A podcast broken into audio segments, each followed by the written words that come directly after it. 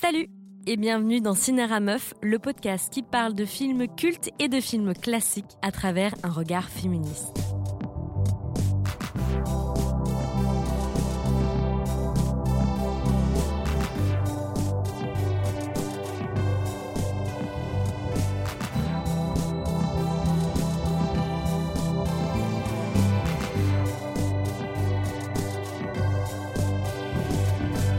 En avril 2021 se déroulait la 93e cérémonie des Oscars.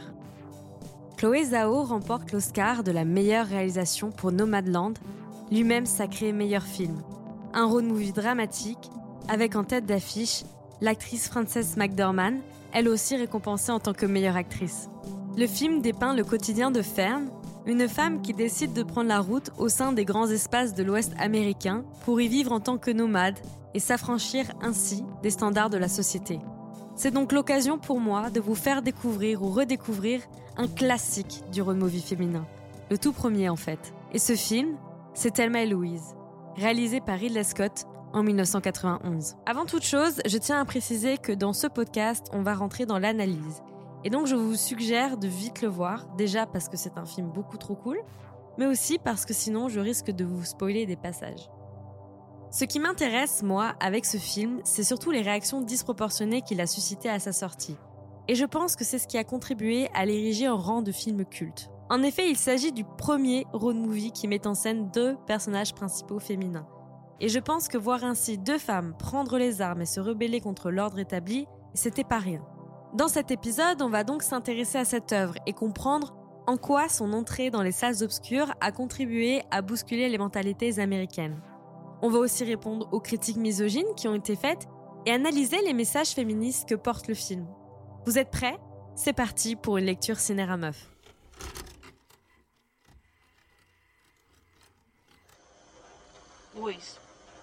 Shoot the radio. Thelma et Louise, c'est l'histoire de deux amies qui se languissent profondément de leur quotidien et qui partent sur la route entre copines pour s'offrir un week-end loin de toutes leurs galères. Sauf qu'elles vont vivre en chemin un drame qui va bouleverser leur virée et les pousser à s'enfuir au Mexique. Le film, c'est donc deux nanas qui cassent les codes de la société au nom de la liberté et de la sororité. Il a été très cathartique au sens où il a permis à l'audience féminine de fantasmer une réalité où elles peuvent accéder aux mêmes désirs que les hommes, c'est pourquoi, à sa sortie en 1991, il a été la cible de nombreuses réactions, à la fois positives ou négatives. Si bien qu'il fera la une du magazine Times qui titrera son numéro Why Thelma Louise Strikes a Nerve. Pourquoi Thelma et Louise frappe un grand coup? Les critiques négatives visaient principalement le comportement de Thelma et Louise. Elles étaient jugées comme extrémistes, fascistes, voire réactionnaires.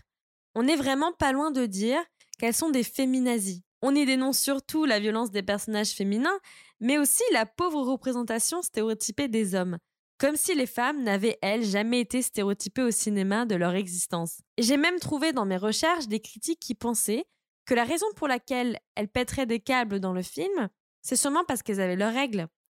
Bah oui, c'est évident. Bah pourquoi je me fatigue à faire un podcast dessus, moi alors? S'il a à ce point marqué les esprits, c'est non seulement grâce à l'interprétation brillante de Gina Davis et Susan Sarandon, mais c'est également parce que, pour une fois, des femmes étaient bien écrites au cinéma. Et tout ça, c'est grâce à la scénariste du film, Kali Kouri. Kali à la base, c'était une productrice de clips vidéo. Et elle a pensé ce film toute seule, et elle l'a écrit pendant quatre mois d'une traite, en s'inspirant notamment de son expérience féminine, mais aussi des expériences de ses amis, qui se languissaient un peu de leur vie de mère et de femme au foyer. Elle avait vachement de mal à trouver des producteurs qui acceptaient de financer son film, pour la simple et bonne raison qu'ils ne comprenaient pas que deux nanas dans une bagnole pourraient plaire à une audience féminine. Bien que l'idée c'était qu'elle réalise elle-même son projet, c'était Ridley Scott qui s'imposa finalement à la réalisation. Et là, comme par hasard, la MGM a accepté de produire le film. Et franchement, même malgré ça, il misait pas énormément sur le film. Il a été marketé comme un film pour femmes et comme une chick flick. Il a pourtant fait partie des plus grosses sorties au cinéma aux USA pendant l'été 91 et est aujourd'hui classé comme l'un des meilleurs films sortis cette année-là, à côté du Silence des agneaux. 30 ans plus tard, Thelma Louise est progressivement devenue une référence incontournable du cinéma de Ridley Scott et un film inédit du genre road trip. et il est à ce jour encore une œuvre bibliographique aux études filmiques féministes. Et pour parler plus précisément des spécificités des road movies féminins, je me suis rapprochée d'une femme qui étudie justement la question. Ça tombe bien. Elle s'appelle Héloïse Van Abelgem, elle est doctorante et chargée de TD en analyse filmique à Paris 3 et elle écrit depuis 4 ans maintenant une thèse qui s'intitule La double peine, formes et motifs de l'émancipation féminine dans les road movies du cinéma des grands espaces de 1960 à nos jours. Je pars un peu de l'idée de comment la mobilité des femmes a pu être euh, restreinte au fur et à mesure des siècles. Ben, moi, je suis partie de euh, l'étude des peuples de chasseurs-cueilleurs en fait nomades au temps de la préhistoire, pour me demander en fait à quel moment dans l'histoire euh, la mobilité des femmes a pu être réduite. On a tendance à faire passer ben, la mobilité des hommes ou le mouvement ou l'agentivité en tout cas des hommes par une histoire qui vient de la préhistoire, alors qu'en fait, en me documentant pour mon mémoire et pour ma thèse, je me suis rendu compte que c'était pas le cas et que c'était beaucoup plus riche et complexe que prévu, enfin pour en tout cas différents peuples à travers euh, bah, les territoires géographiques, à travers les continents, que les femmes en fait se déplaçaient et qu'elles pratiquaient aussi euh, la chasse comme les hommes, mais euh, effectivement, elles ne pouvaient pas avoir accès à certaines activités en raison de croyances où par exemple elles pouvaient pratiquer la chasse, mais pas certains animaux ou pas euh, en versant le sang parce que en ayant elles-mêmes leurs règles, euh, voilà, il y avait cette croyance qu'il fallait pas verser doublement le sang. Mais en tout cas, elles étaient bien, elles avaient bien une mobilité à elles, et même parfois elles marchaient ou elles allaient encore plus loin que les hommes, et avec des enfants sur le dos. Elle en a conclu alors qu'il y a eu un mythe qui a été créé de toutes pièces, celle de la femme au foyer, et qui non n'est pas une condition naturelle chez les femmes. C'est une représentation, un mythe du rôle et de la condition des femmes qui a été largement diffusée à travers la publicité, les médias et la culture depuis les années 50. C'est euh, les premières scènes qu'on voit en fait, le film s'ouvre comme ça où elles sont au, téléphone, enfin Thelma, euh, enfin Louise je crois appelle Thelma, qui est en fait directement dans sa cuisine. C'est la première image qu'on voit de Thelma, elle est dans sa cuisine donc c'est vraiment dans le lieu euh, du foyer.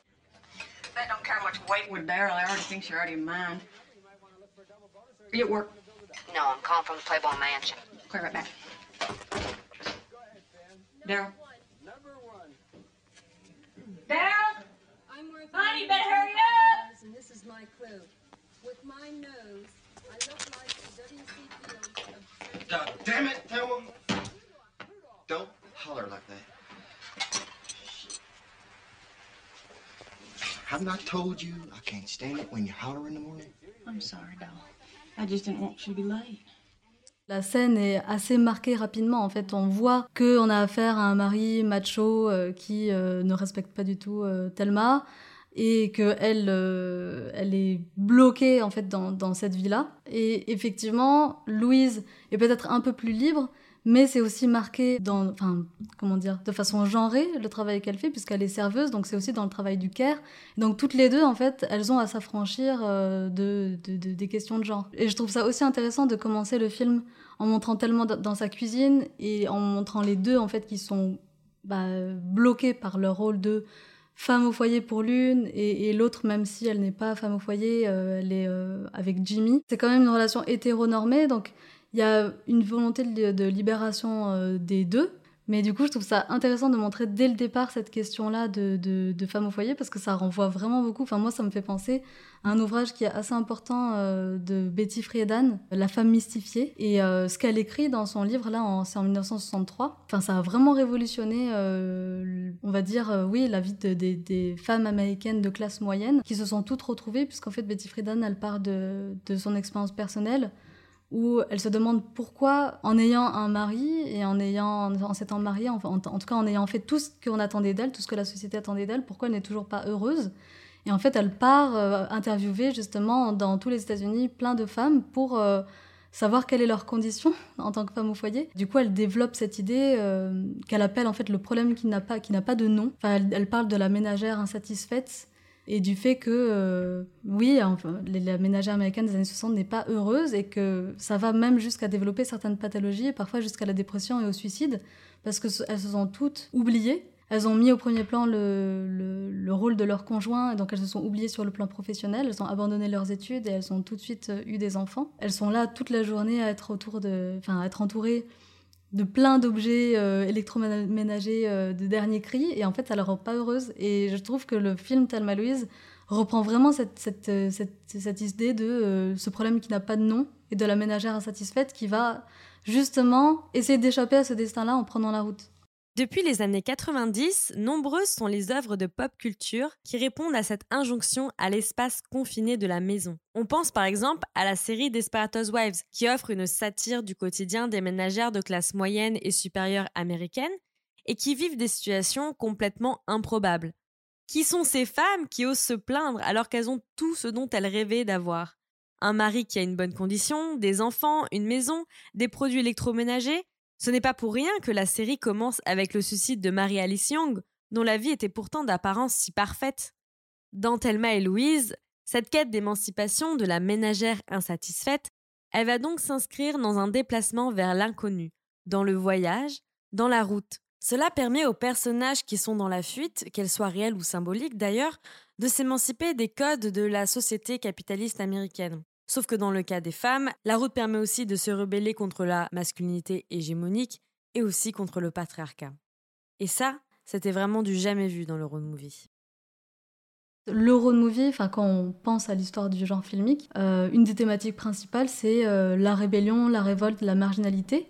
C'est ce qui était dans la contre-culture des années 60-70 avec Easy Rider, Vanishing Points, Zabriskie Points, enfin tous ces films qui, sont, qui ont en fait façonné un peu les, les thématiques euh, typiques du genre par rapport aux thématiques et par rapport aux expériences qui sont vécues par les personnages euh, féminins ou masculins. En fait, euh, il y a une tendance pour les personnages masculins. Alors pareil, je dis une tendance parce que je veux pas faire de généralité, parce que bien sûr, chaque histoire est particulière, mais en tout cas, moi, euh, j'étudie un corpus et je vois qu'en majorité, ce qui se dégage, c'est que des personnages masculins vont avoir tendance à prendre la route plutôt pour euh, se rebeller contre euh, la société de consommation, contre le capitalisme, contre le patronat. Ou pas forcément pour ça, parfois ça peut être au contraire pour resserrer les liens de la famille et en fait redoubler, on va dire, l'hétérosexualité, enfin les valeurs traditionnelles de la famille. Et ça va être plutôt différent pour les femmes. Moi, c'est ce que j'ai vu dans les road movies où les femmes vont plutôt euh, se rebeller. Bon, ça peut être aussi contre la société en général, donc c'est pour ça que moi je parle de double euh, rébellion, c'est-à-dire qu'elles vont se rebeller aussi contre la société en général, contre le capitalisme, le patronat également, mais en plus contre le patriarcat. donc c'est pour ça que je parle de double rébellion, c'est que c'est vraiment la question du genre qui rentre en compte et qui va euh, changer souvent euh, la narration et qui va aussi modifier les, thématiques inhérentes du genre euh, du road movie. Et dans les années 90, en fait, on reprend un petit peu ces, thématiques propres au genre, mais on va les voir sous le prisme du genre ou sous les prismes de, la classe sociale ou sous le prisme de l'ethnicité. Donc les femmes qui vont prendre la route, elles vont chercher à s'émanciper du patriarcat, mais on va avoir aussi une vague de films euh, par exemple, on a My Own Private Idaho, où c'est un, duo en fait d'hommes gays qui, euh, qui, est sur la route. Il y a aussi The Living End avec euh, de, Greg Araki, qui d'ailleurs à sa sortie a été appelé dans la presse comme le Thelma et Louise gay. Et voilà, on a, on a plusieurs films qui prennent des questions comme ça, la question de la minorité, en le mettant dans le road movie. C'est le genre idéal pour les personnages de marginaux ou les personnages en tout cas considérés comme en marge ou qui sortent des normes et la norme, bah forcément, c'est le patriarcat ou l'hétérosexualité ou euh, la blanchité. Donc euh, ça va être des personnages qui vont sentir des normes et qui vont prendre la route justement pour se libérer de ça. Et souvent, ce qui va revenir aussi, c'est que sur leur route, enfin dans leur chemin d'émancipation, que ce soit des personnages féminins euh, de la communauté LGBT ou bien des Afro-Américains, ils vont aussi sur la route se confronter en fait à la question ben, du sexisme, du racisme ou de l'homophobie. Et donc, euh, le voyage euh, physique, bah, à chaque fois, il est redoublé du voyage intérieur et en particulier du fait de se confronter à des obstacles qui permettent de voir, parce que c'est un genre plutôt américain, donc qui permettent de voir l'Amérique sous toutes ses coutures, et y compris avec euh, les, les questions de la classe, du genre, de l'ethnicité, etc.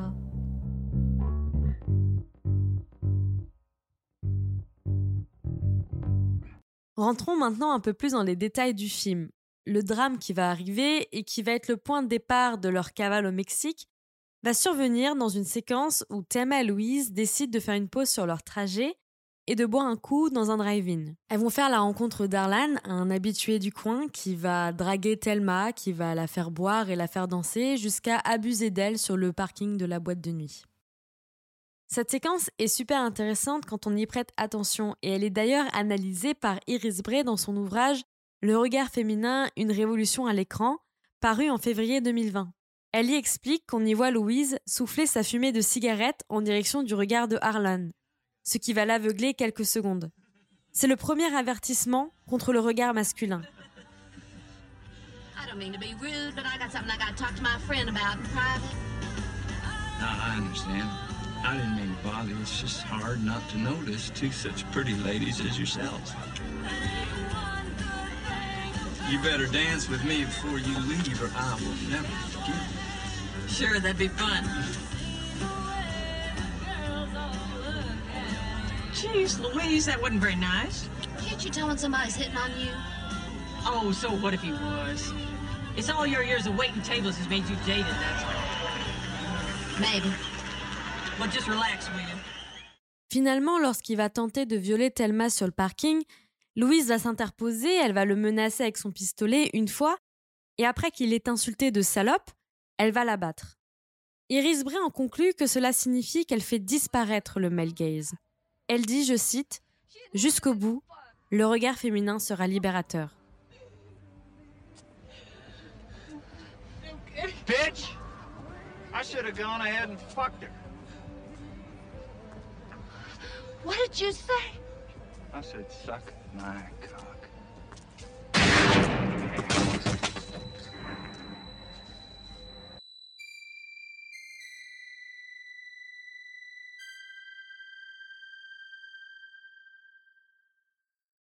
Tout au long du film, on observe effectivement comment Louise et Thelma se détachent petit à petit du regard masculin, pour finalement se révéler elles-mêmes comme sujet de leur propre histoire, laissant derrière elles leurs attributs féminins, les bijoux, le maquillage, dont elles se séparent subtilement tout au long du film. Il y a un passage notamment où on voit Louise donner ses bijoux à un vieillard, comme pour signifier qu'elle laisse cette injonction à l'ancien monde. Héloïse Van Appelgem s'est aussi intéressée au regard féminin, et elle a essayé de comprendre comment il s'articule dans le film. Elle s'est notamment appuyée sur un article écrit par la chercheuse Brenda Cooper en 2009 et qui s'intitule Chick Flick as Feminist Text, The Appropriation of the Male Gaze in Thelma Louise. Euh, là, on parle comme stratégie de résistance. Alors, la première, euh, le, premier élément qui fait qu'il y a une stratégie de résistance face à l'oppresseur ou face à la domination masculine et qui commence à se manifester dans les formes filmiques ou dans l'histoire, c'est, euh, comme tu dis, euh, le fait de résister en fait au patriarcat et en particulier en fait de proposer. Enfin, le film propose des euh, portraits d'hommes machos assez stéréotypés pour justement appuyer euh, bah, des représentations, différentes représentations du patriarcat. En fait, à chaque fois, elles vont différemment euh, répondre à, l'oppresseur en retournant les armes du patriarcat contre eux. Et pour ça, elles vont se rapproprier euh, bah, la voiture, qui est un objet traditionnellement masculin, et aussi le pistolet, pareil, un objet traditionnellement masculin, et les deux le pistolet comme la voiture sont aussi, on va dire, bah, symboliquement des prolongements phalliques, donc ça, ça redouble aussi la question du masculin. Euh, et aussi la, voiture, je trouve ça important parce que, en particulier dans Thelma et Louise et dans les autres road movies féminins, c'est assez symbolique de la prise de pouvoir, la voiture, parce qu'il y a une expression en anglais qui dit euh, to be in the driver's seat, c'est-à-dire euh, être sur le siège du conducteur, et ça peut vouloir dire aussi être aux commandes. Et là, c'est exactement ça. Dans Thelma et Louise, en fait, elles euh, sont aux commandes de, leur vie. Elles reprennent possession de leur corps après une tentative de viol pour Thelma. Et Louise, on comprend aussi dans la narration qu'elle a elle-même été victime de viol et que donc, en se vengeant sur Arlan, c'est comme si elle se rappropriait elle-même son corps. Donc il y a une appropriation des grands espaces occupés par les hommes, du corps, de leur désir féminin. Le fait de conduire, en fait, c'est une prise de possession euh, bah, par la route, par la mobilité, par la voiture. Et par exemple, Thelma, justement, entre le début et la fin du film, elle, elle était plutôt sur le siège passager et elle va passer sur le siège conducteur où elle était en admiration devant Louise, où elle dit à un moment donné Je suis Louise en fumant. Et à la fin, c'est elle qui est complètement, enfin, euh, une capacité d'agir euh, beaucoup plus euh, évoluée qu'au début du film. Et elles se retrouvent à égalité toutes les deux à être euh, émancipées, en tout cas par rapport au début. Le deuxième élément, c'est le fait de, à l'opposé, proposer aussi des, des portraits d'hommes objets pour en fait montrer le désir féminin. Et ça, c'est avec Brad Pitt en fait, qui aide en fait Thelma à dépasser son statut de victime puisqu'elle a été victime euh, d'une tentative de viol et elle est traumatisée mais Didi en fait va l'aider à dépasser le trauma et à connaître pour la première fois la jouissance féminine puisque ça aussi à un moment donné c'est dit dans le film elles ont une conversation le lendemain de, la nuit de Thelma avec euh, Didi Louise elle dit je crois enfin en anglais elle dit I'm so happy for you, you finally get laid properly. C'est-à-dire, tu t'es enfin fait baiser correctement. La séquence de la nuit d'amour entre J.D. et Thelma est intéressante. On voit la caméra s'attarder beaucoup sur le corps de Brad Pitt, faisant de lui le véritable objet sexuel de la scène. C'est comme ça que s'opère le male gaze d'habitude. Et d'ailleurs, c'est pas pour rien que le nom de son personnage soit les initiales J.D., comme James Dean, une sorte de figure mythique de Hollywood du jeune acteur sexy et rebelle. Et c'est cette scène en particulier qui fit connaître Brad Pitt comme un sex symbole. Et c'est ce rôle, globalement, qui va propulser sa carrière. Non seulement Thelma se servira de JD pour atteindre la jouissance féminine, mais elle va aussi apprendre de lui et l'imiter. Elle va se servir de ce qu'elle sait de son assurance, sa prestance, son charisme, pour braquer une station-service et devenir une vraie hors-la-loi. C'est peut-être un parti pris féministe de la scénariste d'estimer que pour atteindre l'égalité, cela doit signifier faire comme les hommes. Oui, c'est un, un reproche qu'on a fait à Thelma Louise, mais qu'on peut faire, enfin que on a fait aussi à plein d'autres films, où en plus on dit que leur émancipation elle est partielle parce qu'elles reprennent euh, justement les armes du patriarcat et que donc euh, bah, au final euh, elles se masculinisent, enfin je veux dire entre guillemets parce que c'est ce qui a pu être dit sur le film. En tout cas, c'était uniquement sous le, encore une fois, sous le prisme du genre masculin. Enfin, en reprenant la voiture, en reprenant les armes, en se masculinisant aussi euh, par, euh, par les tenues vestimentaires, parce qu'entre le début et la fin, il y a une évolution. Enfin, par exemple, Thelma, au début, elle a une robe virginale blanche, euh, et à la fin, elle a les manches coupées, elle a la veste nouée, et elle- enfin, elles sont un peu décoiffées, le visage bruni, un peu sali, et donc voilà, il y en a qui qui ont vu un échec en fait de l'émancipation féminine parce qu'en fait elle reproduisait euh, un schéma masculin. Mais je trouve que c'est une interprétation assez limitée puisque elles reproduisent pas en fait elles, elles, euh, retournent les armes du patriarcat contre lui-même et elles répondent à l'oppresseur. C'est-à-dire que c'est ce qui se passe aussi dans beaucoup de road movies féminins. Souvent quand les femmes vont devenir criminelles, c'est parce qu'en fait, elles ont subi euh, des violences euh, de genre, des violences sexuelles, les violences du patriarcat. Donc, euh, lorsque les femmes deviennent marginales ou criminelles, moi je parle en tout cas dans les films, c'est souvent pour. Enfin, c'est souvent la réponse, on va dire, du dominé face au dominant. C'est une violence défensive, enfin de l'autodéfense, quoi. Donc, c'est le, le, la violence n'est pas initiée en premier lieu par Thelma et Louise. L'un des thèmes que le film aborde et que je trouve est très intéressant, c'est le sujet de la violence féminine. C'est une question légitime et qui est aujourd'hui encore d'actualité puisqu'elle s'inscrit dans les débats que l'on porte au sujet du féminisme. Est-ce que les femmes peuvent être violentes? Est-ce que le féminisme est violent? Aujourd'hui, on considère par exemple que les collages féminicides, c'est violent. Et je ne compte pas le nombre d'hommes dans ma vie qui m'ont dit qu'ils se sentaient agressés par ces collages. Et c'est un comble quand on pense que la véritable violence, c'est les actes qui sont dénoncés et l'inaction de l'État. C'est comme avec Thelma et Louise, on a tellement passé de temps à débattre si oui ou non c'était grave d'avoir des femmes violentes à l'écran, qu'on oublie que la véritable violence gratuite qui se passe, c'est le viol, la tentative de viol de Thelma, mais également le viol qu'aurait subi Louise par le passé. En fait, ce qui choque les gens, ce n'est pas la violence en soi, la violence est un sujet maintes fois abordé dans la filmographie de plein de cinéastes. Mais ce qui semble choquer le plus, c'est la violence commise par des femmes. Je vous conseille d'ailleurs à ce propos l'ouvrage La terreur féministe, écrite par la militante Irénée, et qui explique qu'il est possible, voire nécessaire, que la violence des femmes fasse partie de l'imaginaire collectif. Elle y développe un point important. Le choix de la non-violence est un privilège. Or, les femmes, comme beaucoup de groupes opprimés, n'ont parfois pas d'autre choix que d'user de la violence pour survivre. Et la violence mise en scène dans le film est un moyen pour Thelma et pour Louise de survivre dans la société patriarcale. Et en plus, on n'avait à aucun moment soulevé que les personnages masculins ils sont tout aussi violents. Et la raison pour laquelle c'est moins évident, c'est parce que justement, ce sont des comportements qui sont tellement banalisés dans notre société qu'on n'y prête pas vraiment attention. D'autres personnages sont violents dans le film. Le mari de Thelma, qui pète des câbles et qui lui parle trop mal. La violence de l'agresseur, qui bat Thelma aussi pour qu'elle se soumette. Le copain de Louise aussi va être violent dans la séquence du motel où on le voit projeter des objets au mur. Et sans compter toutes les violences patriarcales symboliques dont on a parlé au début. Le monde de Thelma Louise est un monde violent parce que ce sont les hommes qui ont le pouvoir. Et la manière qu'elles ont de se défendre passe aussi inévitablement par la violence. C'est une violence qui est redoublée par toutes les oppressions qu'elles ont vécues. À aucun moment leurs actions sont motivées par une envie de vengeance.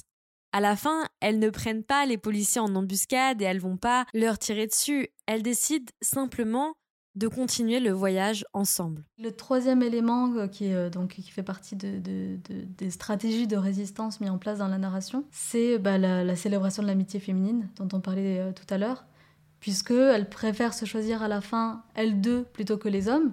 Enfin, Daryl, il a été quitté, bon ben voilà, dès le début, on comprend au deuxième appel téléphonique, quand il lui dit de rentrer à tout prix, il lui dit va te faire foutre. Donc c'est premier acte de rébellion face à lui. Et le dernier appel téléphonique qui passe, quand il est avec les policiers, elle comprend en fait qu'elle est sur écoute et elle lui raccroche au nez.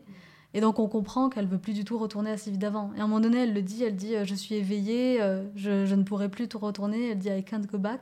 Et on comprend en fait que là il y a un tournant où elles vont continuer coûte que coûte. Enfin c'est ce qu'elles disent à la fin. Euh, on continue euh, droit devant, où elle préfère se choisir elle deux en tant qu'amie. Euh, donc euh, oui, ça c'est le dernier élément et je trouve que c'est, enfin pour moi c'est le plus intéressant en fait la dimension soror du film. Ce, zoom qui est fait sur la poignée de main, en fait elles se prennent la main toutes les deux avant de sauter dans le Grand Canyon et on les voit s'embrasser. Donc il y a eu aussi une lecture du film queer où on a, on a dit peut-être que en fait plus que euh, l'amour, euh, enfin plus qu'on va dire l'amitié entre femmes, ça célèbre même l'amour entre femmes, donc c'est assez intéressant. Parce que ça s'ouvre comme ça avec leur, euh, leur Polaroid, juste avant qu'elles partent en week-end entre amis.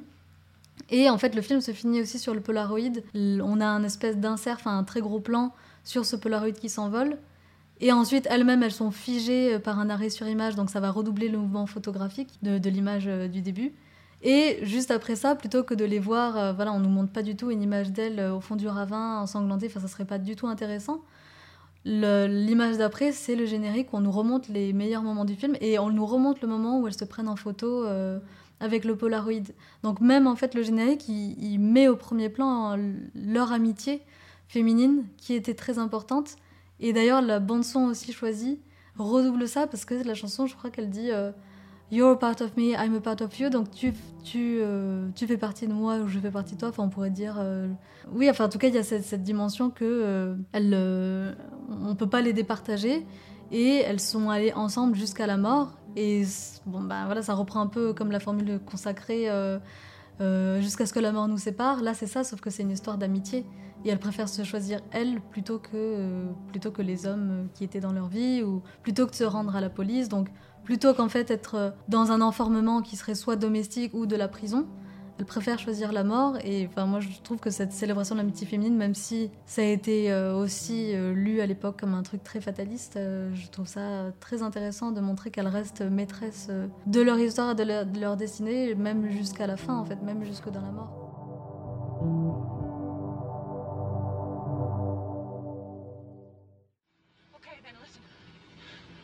Not get caught. What are you talking about? Let's keep going. What do you mean?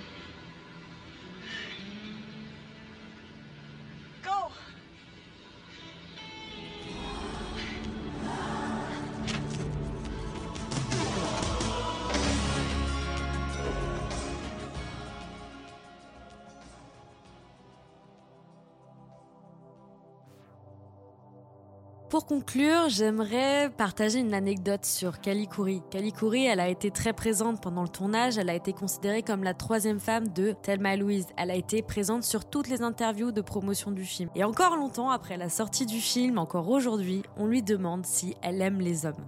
On l'interroge sur le ton subversif de l'œuvre et si elle n'a pas participé à une guerre des sexes dangereuse qui dessert la cause des femmes, vous avez compris. Sans grande surprise, Kalikuri, elle répétera toujours que si des hommes avaient pu se sentir menacés par ce film, c'est sans doute parce qu'ils devaient se poser des questions. Finalement, elle en avait vraiment rien à faire d'heurter ou pas euh, l'ego des hommes. Parce que dans le fond, il ne s'agit que d'un film après tout, il n'y a pas mort d'homme. En tout cas, pas encore. Merci d'avoir écouté ce premier épisode jusqu'au bout. Merci à Héloïse Van Appelgem d'avoir répondu à toutes mes questions. Je suis Alice Creusot, productrice de ce podcast. J'ai travaillé sur l'écriture, la narration, la réalisation et le montage de l'épisode. La musique a été produite par le duo musical Air Lumière, composé de Nicolas Goubier et Gaëtan Martin. Si cela vous a plu, n'hésitez pas à le partager et en parler autour de vous. Quant à moi, je vous donne rendez-vous sur la page Instagram du podcast pour suivre toute son actualité et pour échanger avec vous. Je vous dis à bientôt pour une prochaine lecture Cinéra Meuf.